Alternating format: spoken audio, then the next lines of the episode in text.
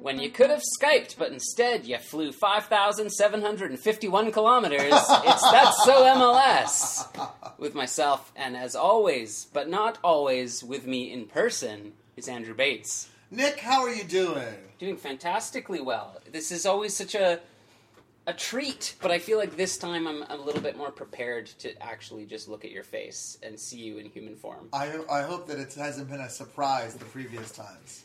Well, it's not been a surprise, but it's always sort of like you come in, you do the show, and then you leave right away. And it's just a very strange experience because I'm very used to talking you, to you every week, and it's not like I didn't know you before doing the show. But it's just weird. I'm a creature of habit, is what I'm trying to say. It's it, I get a bit coy. I'm always like, "Oh, Andrew's here." I'm always kind of. Uh, it's- lovely to be back in Vancouver and see people.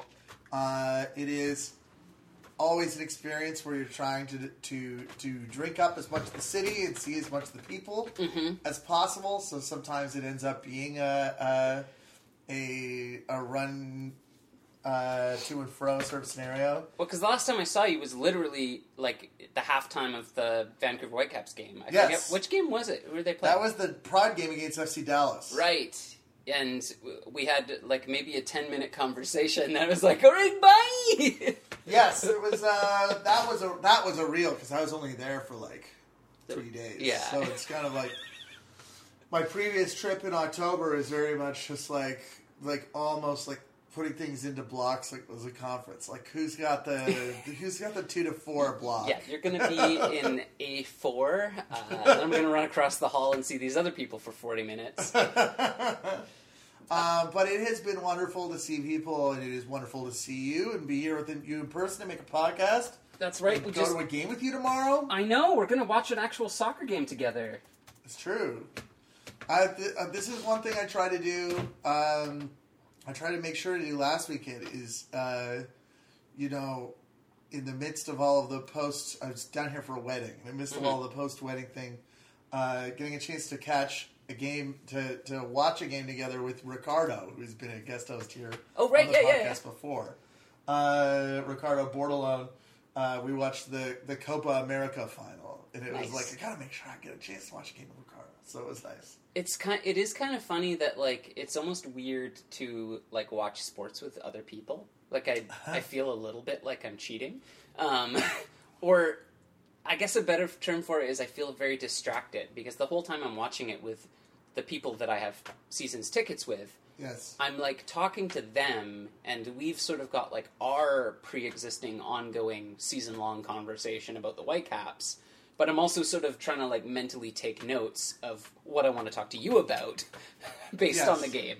So it's sort of like almost like I'm talking to you, but you're not there. I'm just sort of like logging it mentally, which I always mm. forget when I actually end up talking to you. I always I feel like in scenarios like that, my personal in, in times that I've been able to do the game, I will, and sometimes I'll even do this for the the, the first run of the game too, because sometimes it might be just like a Friday night at eleven Yeah, p.m. yeah, yeah. or twelve p.m. in St. John, where I'm I'm watching with Sam in the midst of another, you know, doing a bunch of other stuff in the evening. Mm-hmm. I'll have to go back and see the highlights because it might be like four days later. I'll Yeah. I I try and have that first emotional reaction, and then later I'll have to go back to confirm what it is I, that I actually saw. I've noticed I've gotten better with that this season with the Whitecaps in particular. Is that if I go to a game, I really just try to like be there and just absorb it as a fan because whatever I'm seeing is going to be different anyway. And once I go back and watch the highlights, I'm probably going to pick up on different things. Or at best, I'm sort of going like, I don't have to see that again. Like, especially like penalty calls where you're like, I mean, I'm behind the goal and there's a goal netting and fans in between me and the call, so I'm not prepared in the moment to say anything other than like, this is horse. and then once I see the highlights, I can go on the record and be like, no, that was a, a good show. It's a, it's it's it's difficult, and it's difficult for me as you know somebody that is a journalist. Where um, at times I've been like a press pass person that goes to this game, and I take notes, and I try to like you know Yeah. come up with a like an, a beat by beat analysis. But I also really like soccer. So Yeah. it's like this is why when ra- rarely when I go to away games Mm. do I try in any way to get any sort of press credentials because it's like I only get to go to one or two. Or th- I only get to go to a couple of these things a year. I think it's actually kind of been like I've been hesitant to do it too, and like really press for the press credentials because I'm kind of like, I, so much of what I'm gonna say is based off of my own observations of the game, and I don't want like if I'm if I have that the whole game, I'm just gonna be thinking about that and not about the actual game. It can be nice to take notes so that you don't have it in your in your in your dome. Yeah, I, at the very least, I'm not trying to make uh, game time press or not trying to write articles after. I have started live tweeting from inside BC Place because Ooh. that's how I missed uh, Ibrahimovic's second goal. Well, it's probably fine. It's probably fine. well, we do have some MLS games to talk about, but of course we have a, a World Cup final we need to talk about before we even do that. That was the one thing that I realized that I had been um, enjoying in just sort of like dining on in the west in in, in the Atlantic time zone Mm. is how comfortably the the games are organized because it's like the first game is at noon and the second game is at four. So Yeah. That that always hasn't resulted. You know, it being at four hasn't always meant that I get to catch, uh, you know, all of it after work. But um, it's a reasonably nice time where I don't have to get up like early for anything. hmm And so I wake up on the the Saturday, uh, and I'm like, "Oh yeah, the bronze medal games today." And I open up Twitter, and it definitely has already taken place. So I get I I complete this wedding, and I think, okay, it is 2.30, 3.30. I can get six hours of sleep if I wake up in time for the second half, and I go to sleep on my sister's couch with an iPad next to me and the alarm goes off, and I roll over. and I turn the iPad on, and just in time to start the second half of the World Cup final um, at zero zero. So perfect, perfect, Nice, perfect. Time. well timed. Uh, and it was a great, it was a great second half. Um, the, I think that the genres of it's it was almost sort of like a mix of the Spain game and the uh, a mix of the Spain game and the France game Mhm. because I don't think that the first penalty was uh, it was a two nothing win for the United States and in the first goal was penalty where the player comes uh, the player's going for a high kick and Morgan comes is also coming for the ball. Alex Morgan is coming for the ball and the uh, the Netherlands player catches her with the boot up Yeah, which a lot of people are wondering like you know i've seen i saw people that were saying that like you know that is way too soft in terms of like so if you're an attacker you can just throw yourself at the defender and, and Mhm. hope uh, as at some hedgehog on twitter said hope that it looks whatever happens looks bad when it's played back at, Yeah. uh, in in slow motion but the the parallel to the World Cup final, the Netherlands World Cup final, uh, with the kick to the chest. yeah, I feel like you just can't have your foot up that high, even if you can feel like you justify it. yeah. If you make, if your, if your studs are in someone's chest, you just can't. There's just nothing that you can kind of argue about. I th- I feel. In this case, um, it was a legitimate foul. Megan Rapinoe scores the penalty, and and correctly, uh, you know, gets the adulation and, and ties. Uh, I guess wins the Golden Boot for they wins the Golden Boot on. She had the same amount of assists as Alex Morgan Right. and the same amount of goals as Alex Morgan, but she had played fewer minutes because she didn't play that one. Oh, She didn't play yeah, that yeah, one yeah. knockout round game, so she gets. I don't know. I feel like in those situations you can share the golden boot. I don't think that it has to be like that. Yeah, it also seems weird. I mean, especially with a teammate, to be like, uh, no, it can only go to one person. But that she scores her hair uh, more purple as her power level increases, and, and certainly, like she won the golden ball the, the, as well, so she like became the star of the tournament. And it was great to see her. as- It was great to see her score that goal for a penalty. But one of the things that I found to be really like like entertaining and and how we got past this sort of penalty based because I think that you know like like like Spain and like France, Mm-hmm. there were both games with even pressure where where um, the Netherlands were doing like solid pressure throughout the, the the length of the game and kept trying to find a way through and couldn't find it. So you had this, but for a long time you had no team, no one team making the breakthrough, and for that to be a penalty, even if it was an earned penalty, was was frustrating. Was would have been frustrating. But this goal from Rose Lavelle, Yeah. who scores the United States' second goal, is marvelous and worthy of any World Cup final. And it's also really great to see Lavelle, who was a, a top NWSL draft selection not a couple of years ago, um, get that huge moment on a big stage. Everybody was very happy about it. There was the story that she watched the last World Cup final in a pizza place with her Oh, yeah. like Yeah, yeah, yeah. U15 team or something like that, and now she's now she's in it, scoring it. Um, they have. We talked before about the duality of the team living in different worlds, like being viewed in the how they're viewed in the soccer world versus how they're viewed in the culture world, and now they have wholly gotten into the culture side of things again, where they seem amazing. All of the pictures and gifts of them Yeah. are great. They uh, they're getting the Sports Illustrated covers where Mm-hmm. each they're printing 14 different covers with all the different players of it. Mm-hmm. Uh, they got the key to this. Allie Long uh, accepted the key to the city in New York on behalf of the U.S. Women's National Team. And then lost it. Uh, somebody broke into her hotel room in Los Angeles after she was in the the ESPY Awards Oh God.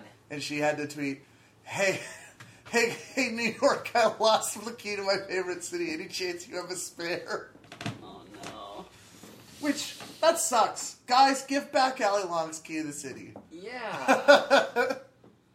and as always, too, like the, it's great to have soccer in everybody's view yeah, and have it be the topic topic of conversation. But I like with each successive women's World Cup. This time, it really it felt like the World Cup. It felt like it was as important. It was as covered, and like yeah, there was a lot of stuff that maybe the attention was being given for maybe not the right reasons necessarily, but you know, as the saying goes, any publicity is good publicity. it's true. And and that the women's teams have always been very good at also not throwing away that platform. They're excellent spokespeople for um, for themselves and for the sport in general. Um, and I like that, and I like that it's always been political, yes, and they've never shied away from that. And when people this time around tried to be like, "Wait, we just want to watch a sport," be like, the very existence of the Women's World Cup is political. So you don't Yeah. get to say, "Oh, I don't want to hear about your political opinions here." the the yeah, women's football was banned for decades. That's so- Yeah. so everything about where the sport is is poli- what has been uh, shaped by social forces. Yeah, and I like that um, Rapinoe sort of said that in like her address at the the parade to sort of be like, these people have carried this for a long time, and I I think that that's right to say. I mean, obviously.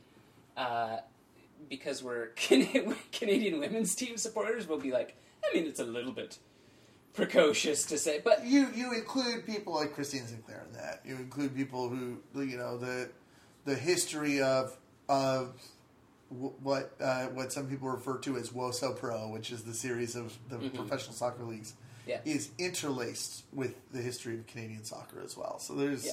we work we're definitely working together in that. Yeah.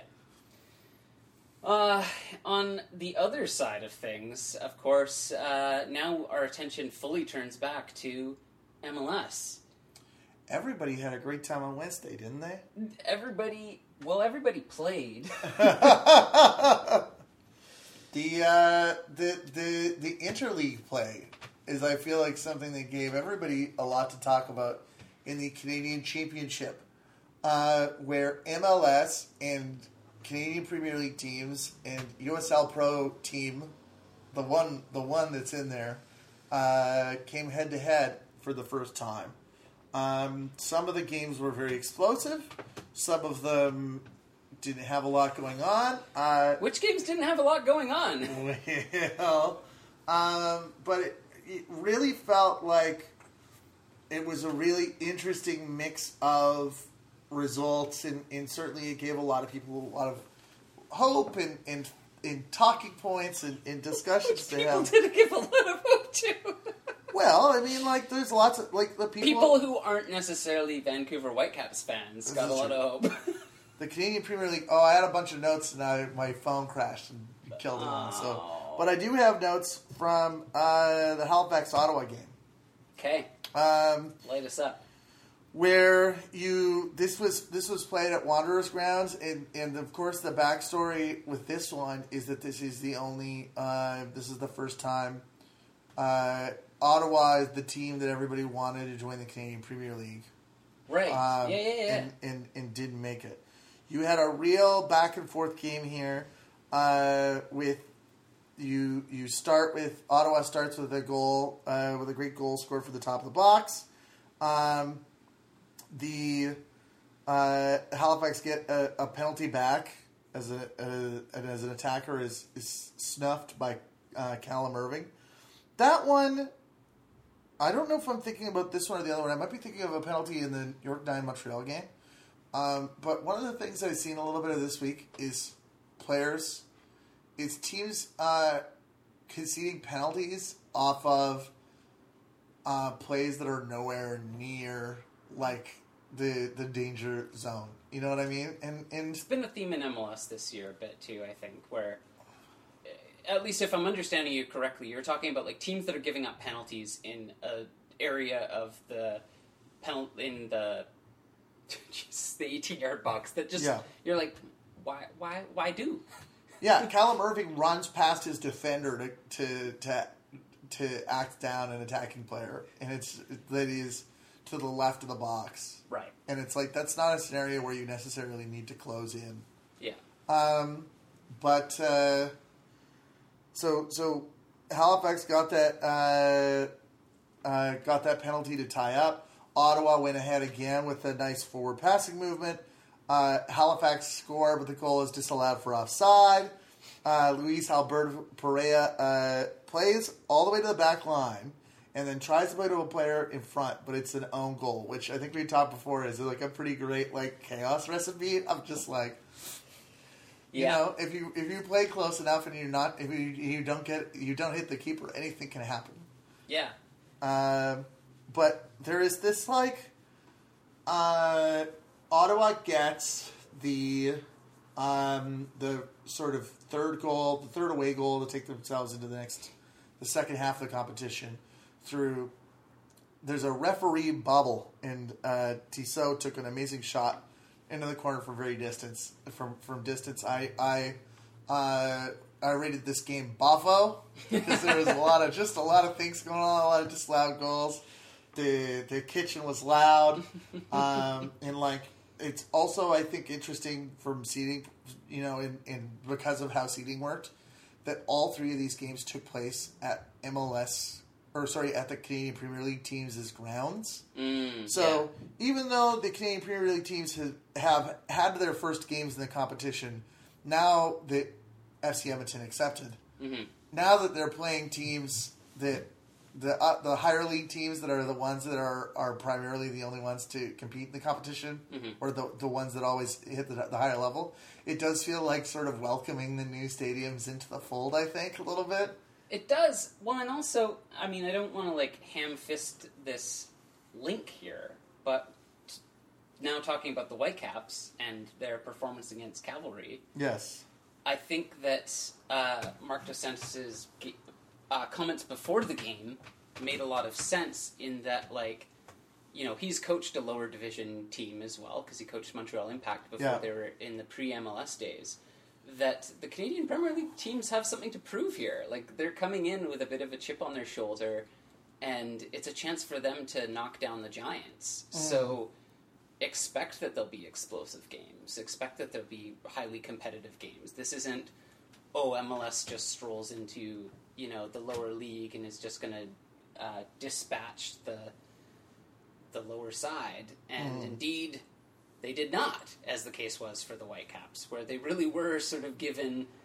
Um, Marc Dos Santos went in with seemingly a bold idea to play his best starting eleven, and now that the game has happened and it was a nil-nil draw, Oh man, we can't even decide amongst ourselves if that is the Vancouver Whitecaps starting eleven. That's tough because I know that they had such a ter- I know they had such a bad time. Um, I know they like like the, it was it was emotionally really challenging to lose six one, even if it's to to L.A. or on the weekend. Yeah. Even if it's to L.A., so you know it's it's 50-50. But I know a lot of people have that feeling where it's like, man, we just look like we can't get anything done here against you know against a team like Cavalry, against a really good team. Yeah, Um, I would say that you had some good stuff from them. You had uh, Doneil Henry simultaneously like seeming doing his weird Doneil Henry thing where he has like a big giveaway that looks very dangerous, and then like uh, moments later, or like you know later in the game, he has like an absolutely like game saving Yeah. uh, tackle. yeah. Yeah, he likes to ride that edge a little bit. Him, but he uh, he has overall been a lot more consistent this season. And considering um, Crépeau, his Yeah. performance, I thought was just completely outstanding. Had a great save. Yeah, that that is, I mean, probably his save of the year. And coming off of a, a six one blowout is certainly, or six nothing blowout. Sorry, Yeah, well, was that true? Did they or yeah, it was six? Yeah, it was six one for the Whitecaps. Six yes. one. right? So in, with this one, um, with with all three of these, I think what's interesting is that they'll point to the draws and say, uh, "This proves, this proves that there needs to be, you know, a uh, this proves there needs to be a group stage where all the teams can can uh, um, where instead of the, the current format where they had all the Canadian Premier League teams kind of play against each other to qualify in, there should be group stages so everybody can play against each other. Um, and I can see that argument. But it is funny that people are saying this proves that Canadian Premier League teams can stand side by side against everybody. But there is like a high probability that they're all going to go away and lose. Yeah, like it's not saying that all of Yeah, yeah, yeah. not saying necessarily that all of but but in any two in any two leg series the home leg is your opportunity to get the advantage and none one of the three teams got the advantage. Yeah, so as as as as bad as this looked yeah. they didn't they didn't concede and they will now be able to go home and, and have an opportunity. Uh, the the stadium looked nice though. The the fans seemed in high support. Um, Yeah. A lot of people from it seemed like some folks from from uh, from Vancouver made the, the trip and, and and had a good time, which it can only be good. Increasing the, the links between you know Calgary and in Vancouver in, in a sporting endeavor can only be good and engender fan interest. Um, and so it'll be interesting to see what continues to happen uh, on that front. The other Canadian Championship game, though, I wanted to mention uh, was the York Nine Montreal game, which was a two-two draw, and I think that the the big takeaway for me um, for Montreal, or the big the big takeaway for me, even though Montreal did even up and make it two-two, uh, is how how much York Nine showcased how to beat the Montreal defense. Mm. They didn't have it on the other end because it's like you're talking.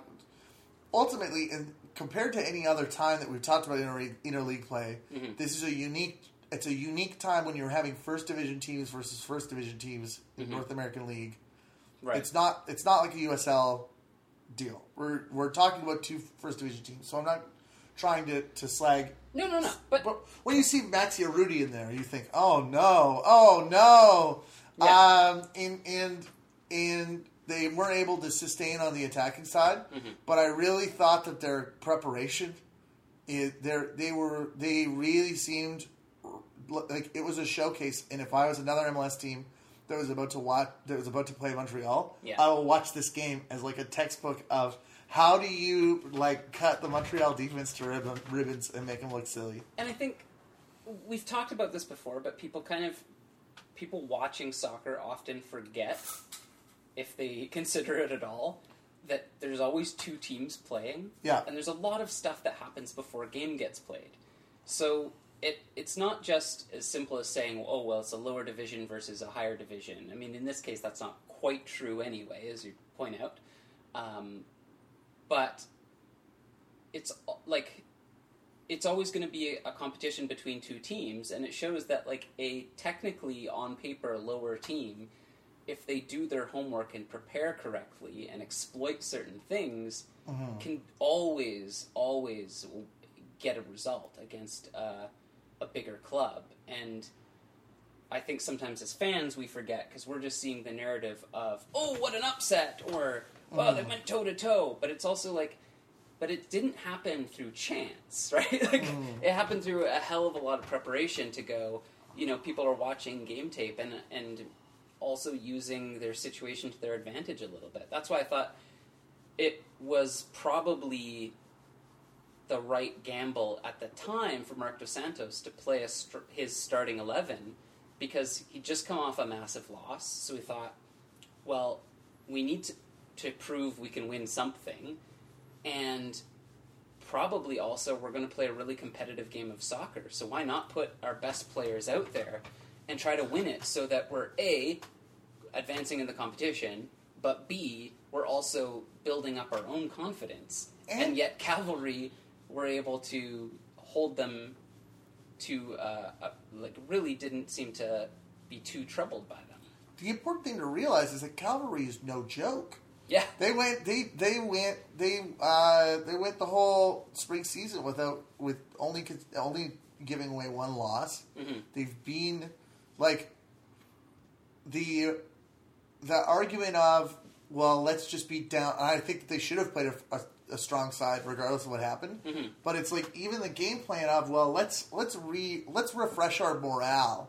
Yeah. Would have worked against another team, like maybe another yeah, yeah, CPL team. Exactly. But they also happened to be playing the best CPL team Mhm. in in the first season. When you know, I don't know.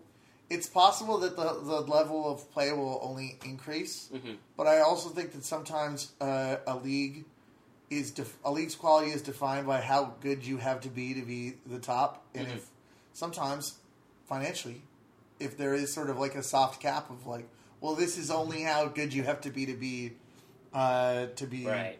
but this is the weird year where nobody knows. This Yeah. is like you you you only had to all you could do is make the best team that you had the ability to make and like cross your fingers and hope it would be the best. So there really is no way of knowing except in interactions like these and with how the season and until there's a season or two to pan out.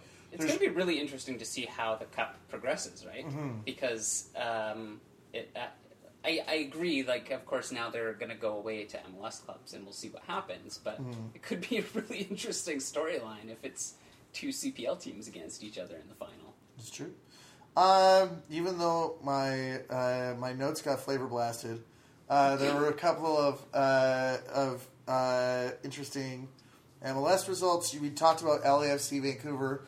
I was at a wedding, so I saw the results uh, at a bar. Well, the Whitecaps were at a red wedding. Oh no! I mean, I don't want to spend too much time on the Whitecaps because at this point, what else can we say that's different? Yeah, Um, I thought that Marc Dos Santos went in with a pretty good plan, and admittedly, sure, when I was watching the game and we scored the first goal, I was like, maybe? like, maybe there is, like, if anyone can do it, why not Marc Dos Santos? But I was. and the Whitecaps got the one nothing win off LA earlier in the year. Exactly. I mean, we saw Colorado do it, and um, and then I think Portland, yeah, Portland did it in the Open Cup.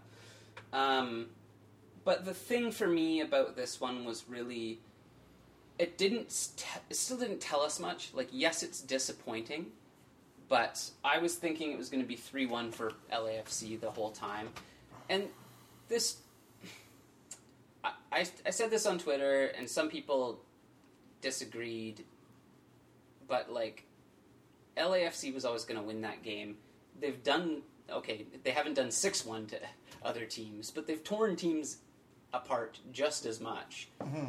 And so the things that went wrong for the Whitecaps, I felt like they weren't things that hadn't also gone wrong for other teams where we just failed to contain LAFC because there's such a strong side. They Yeah. put sub, so much intense pressure on teams that they really do hem you in. The thing that really hurt us is that our play out of the back has improved, but our counterattacking has just been, it, although improved, was just not really present here. No. And that when you're watching a diminutive attacking three or four mm-hmm. against a massive LAFC backline and, and midfield is just like it's a complete joke.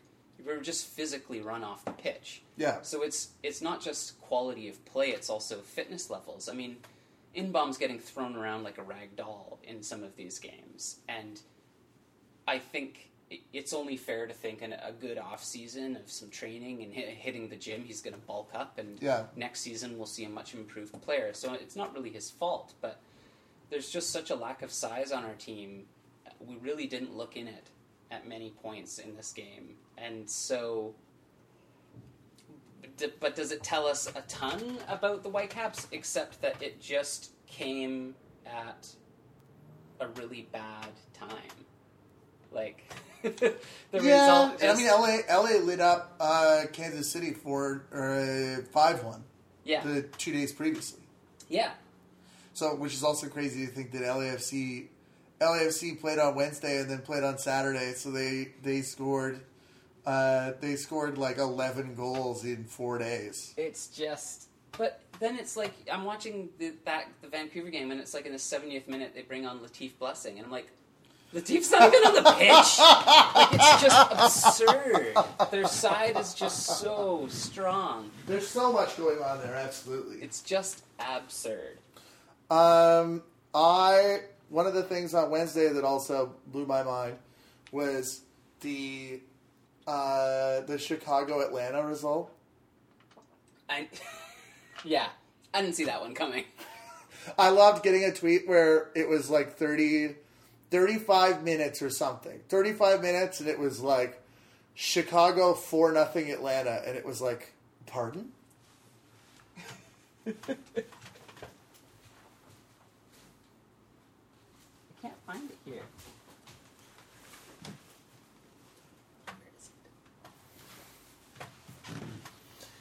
It was like, pardon?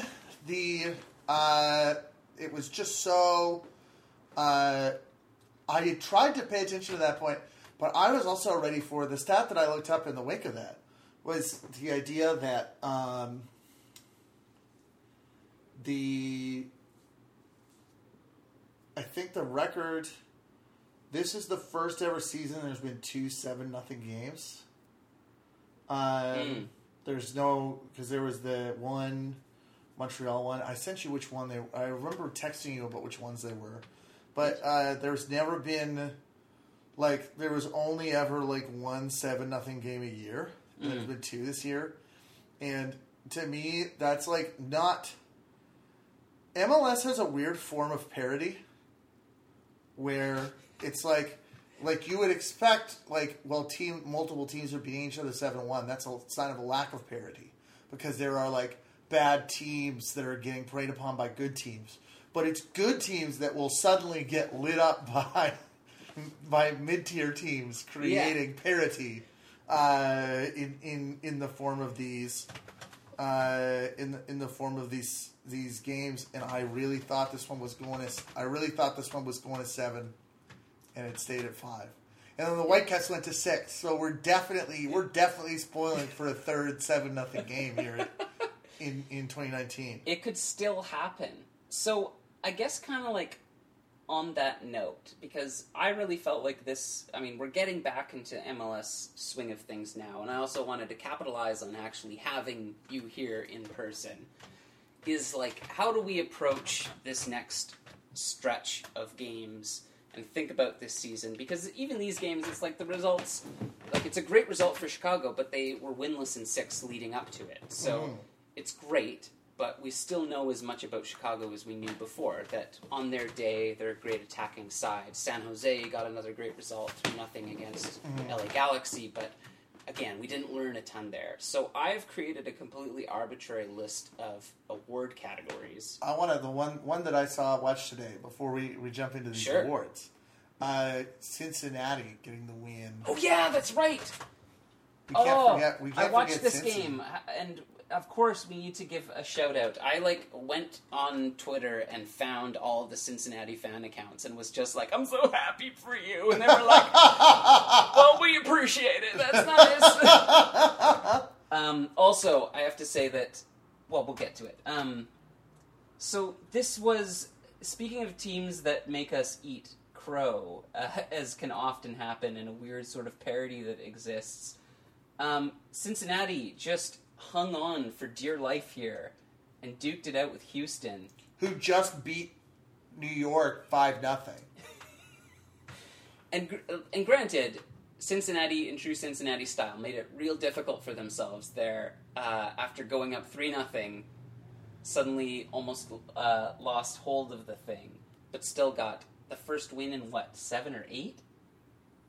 Yeah, it, would, it, it, it had been a good minute, and it's like also that was the Cincinnati that we saw in the first game where they were they were everything with the the offense was clicking, things were coming together. They were they were scoring three. They weren't just scoring, but they were scoring like in bunches. Yeah, Uh, Kekuta Manneh had a great a, a great goal. That is one of the flashes that we always want to see from him, and I've always believed that he he kind of has in him. In, in his career, he's been like proving, like sort of wondering whether or not that potential will deliver itself.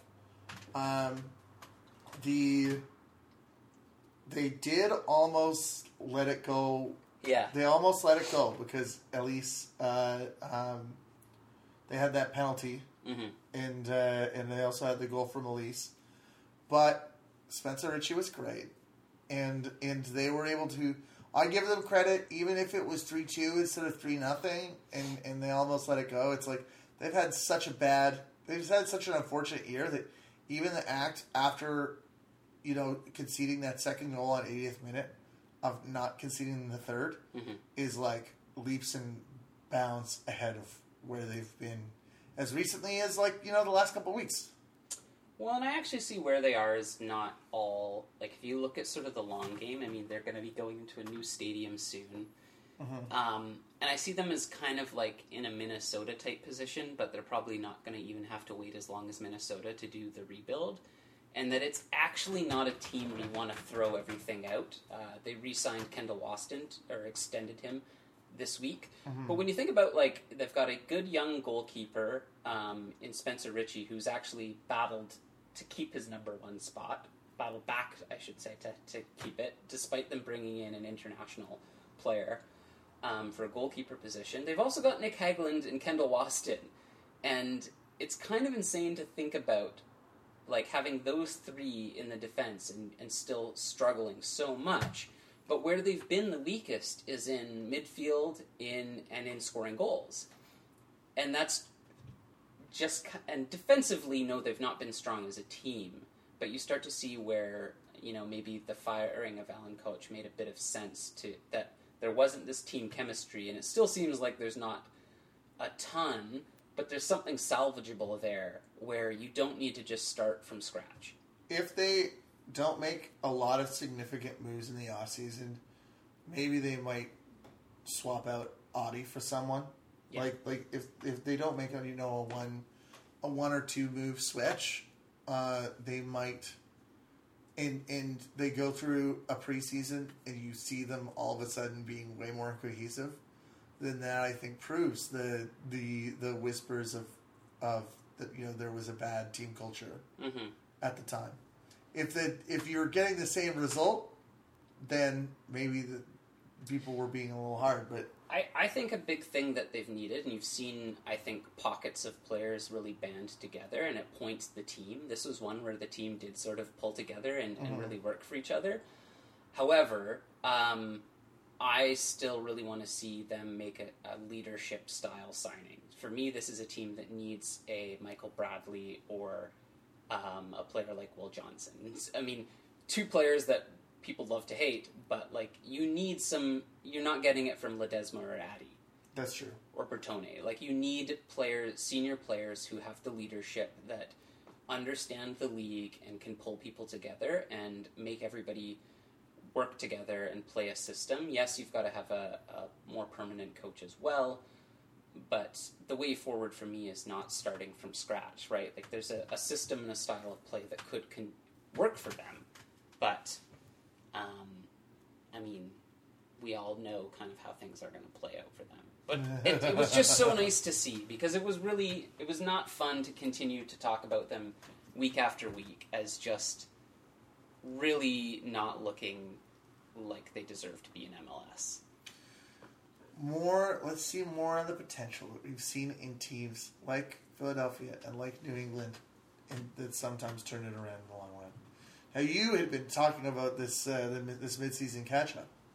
Yeah, so I mean, I just thought it would be fun. We eat our words a lot here on this show anyway, so I wanted to capitalize on having you here to just sort of pick some arbitrary mid-season awards, and then we'll do a check-in, or we might just forget about it. But uh, I want to see your t- picks in some award categories that I've made up here, and some of them are ones that might be a little bit more obvious, um, and then I have some more creative ones. So we'll start we'll start soft here because you're in the moment and you can't look at anything. And also, I should let our listeners know I haven't. I, I only told you I was going to do this idea when you came in here, but you don't know what the categories are. This is true. So you're definitely in the hot seat here. So I'm going to start with who's your most improved player up to this point in MLS? A player that last year you felt either you or I were kind of slagging off, or even just a player that you've noticed this season as sort of like they've been in the league, but you, this season you've actually kind of been like, ah, look at you. because of the way that you you you've you've as you mentioned this is the this is the hot seat.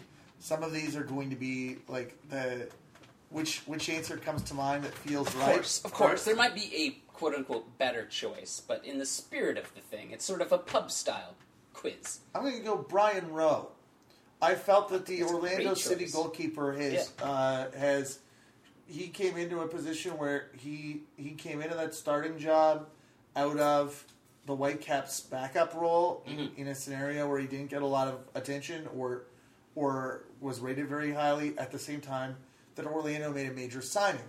Yeah. And so at this, you know, the the sentiment that you heard at the beginning of the season was, well, we've really made some great strides, but do we really have Brian Rowe as the goalkeeper? Yeah. And I think that he's made some he's really owned that number one role with saves that, that justify his presence and have, have kept the team in games.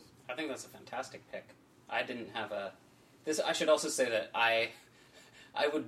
I'll do my pick as well, but I haven't thought of any either. it's okay, you come up with the questions. This is a good game. yeah, uh, I think that's fine. I would say um, pretty much any player that on Minnesota that was there last year. Um, Darwin Quintero was great last season, but I think he's been even better this season, um, and and looks much more a star this season. Um, biggest heel. You're a wrestling fan, so I want to know who's the villain this season in MLS for you. Okay, this is going to be a cheap answer, but it's the truest answer. It's Zlatan. It's still Zlatan. it's still, it's always, it'll always be Zlatan. Zlatan Zlatan posted a tweet a couple of days ago that he is Zlatan's favorite team. Don't know who who will be coach. Maybe Zlatan, and it's a photo of a team sheet that's eleven different photos of himself throughout his career in a four four two arrangement, including the goalkeeper. And LA Galaxy is LA Galaxy replied to it in a tweet. Wow, no chill. It's Zlatan. Zlatan remains the, the league's the league's biggest light, its biggest uh, its biggest heel, the easiest person to boo, in, in, in, in the center of attention. We'll always have Zlatan. Yes. Um, which player has been your biggest disappointment this season? Not necessarily, and disappointment could be uh, in terms of expectations coming in, um, as a new player, or disappointment because they were great last season. Um, I'm gonna say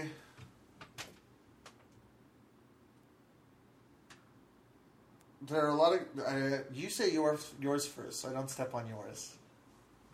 Okay. Um, I have two. I have two, so I don't want to step on yours. for me, it's hard not to go with Barco. I think that it's a little bit unfair because he's been better and because players always have this adjustment period. But when you do spend so much money, and when you are a club like Atlanta, where they seem to have a great scouting department, and we've seen players come in and do so well, like Martinez right off the bat, uh, Josef Martinez, um, Barco, you expected to make a little bit more of an impact, and I'm I'm picking him over Pity because I I, I just think that Pity has has had a little bit more impact. Pity's been fine, Yeah, but I mean, maybe you know, it- impact or like like is does impact translate translate to like dominance? Not always, but I think that Pity has had an okay year. My my answer is, and one of them is kind of a league answer, and one of them is a Whitecaps answer. Mhm. Is uh, you got to think that with Fernando Adi, a player who took yeah, a half season out of his career to go play in USL with with Cincinnati with the idea that he the the potential to show when he was in Portland hmm and somebody that you really thought, wow, I can't believe they got this guy. I can't believe they got him to play at USL, and he is now going to take his starring role for a new expansion side. He did just did not deliver on No. that, and and, And- and, and- they've they built around him. And in terms of off-field stuff, he's really sort of thrown the opportunity all but out the window as well. Um, the Whitecaps answer is Fredy Montero. Yeah. Um, who has always been somebody that's hard to get behind and in in but in his first season, you know, and we talked about this with Kei Kamara and, and the Whitecaps, Mhm. you know, one and done striker issues. You know, at in his first season, he did produce, and he like like proved that he could be. Uh, you know, he was the tonic to the Octavio Rivero year, but the year previously, where Rivero scored six goals in his uh, in his first seven games or something, and Mhm. then went two years without scoring any extra. Then Rivero was dubbed as the sole striker, and they brought in Montero. Well, Montero was great, and he produced. Um, then they did Kamara, who you've been you've been uh, vocal about saying they never should have got rid of, Oh, I can't remember saying anything about that. and and and they brought in Montero instead, who who really has looked slow, is not is not really impressed. He's Mhm. scored goals, but he doesn't really look like a like he's been dominating or he's been a, a, leader on the pitch either. Yeah. It, and it would have made sense if we were paying less, but we're not. We're paying the same. So, uh, a big gamble, and the gamble's not paid off at all. Okay, now we get into the slightly more creative categories here. Team most likely to cause heartbreak that won't result in them winning anything. So this is a spoiler team, like the team.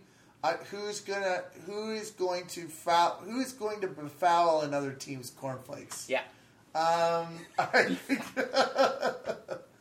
that moment will happen, and I'm going to look at the. I'm I'm going to be informed by this by looking at the standings. That's fine. This is You can this do is that. 'cause I I think that it is going to be uh, the moment will be a playoffs will be a moment in the playoffs, and it will be a moment uh, involving who do I who do I think is While you come up with your answer, I'm yes gonna give me yours I'm well. I'm also going to just say how I came up with categories here. Is I was also trying to think of categories where there was no clear and obvious choice, so where there could be multiple answers. So I'm trying to pick uh, good questions or good award categories where there's not just like such an obvious one. I mean, I guess maybe the Latin one was there.